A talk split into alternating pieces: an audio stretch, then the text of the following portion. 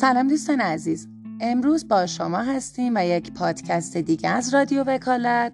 مبحث امروز ما تقسیم بندی جرایم از لحاظ ساختاره. جرایم از لحاظ ساختار به جرایم ساده، جرایم مرکب و جرایم به عادت تقسیم میشن. جرایم ساده جرایمی هستند که عنصر مادی آنها از یک رفتار واحد تشکیل شده باشه. مثل سرقت و قتل. جرایم مرکب جرایمی هستند که عنصر مادی آنها رفتارهای متنوع و به قصد تحقق نتیجه واحدی هستند.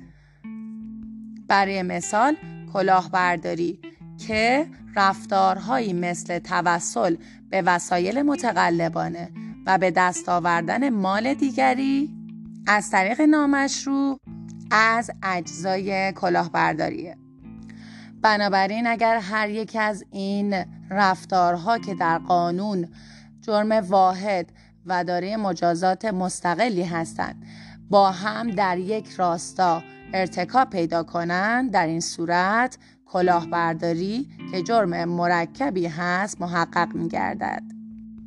جرم به عادت هم جرمیه که انجام عنصر مادی اون باید در دفعات مکرر رخ بده. برای مثال مانند تکت دیگری در صورتی که به عنوان پیشه شخص مرتکب باشد و دایر کردن قمارخانه از جرایم به عادت هستند.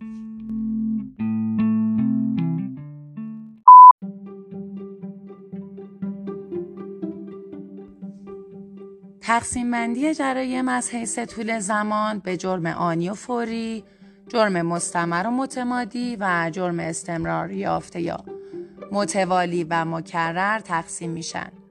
جرم آنی یا فوری به فعل یا ترک فعل مجرمانه اطلاق می گردد که تحقق آن دفعتا یا در فاصله زمانی کوتاهی صورت می گیرد مثل قتل که با رو بودن پنهانی یا قتل که با وارد آوردن ضربه یا خوراندن سم تحقق پیدا می کند.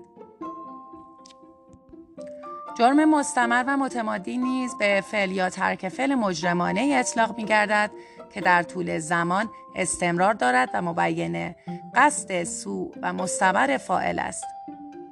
مانند حبس غیرقانونی، ترک انفاق و به طور کلی جرایمی که با عنوان حمل، نگهداری و اخفا جرمنگاری شدن جزو جرایم متمادی و مستمر هستند.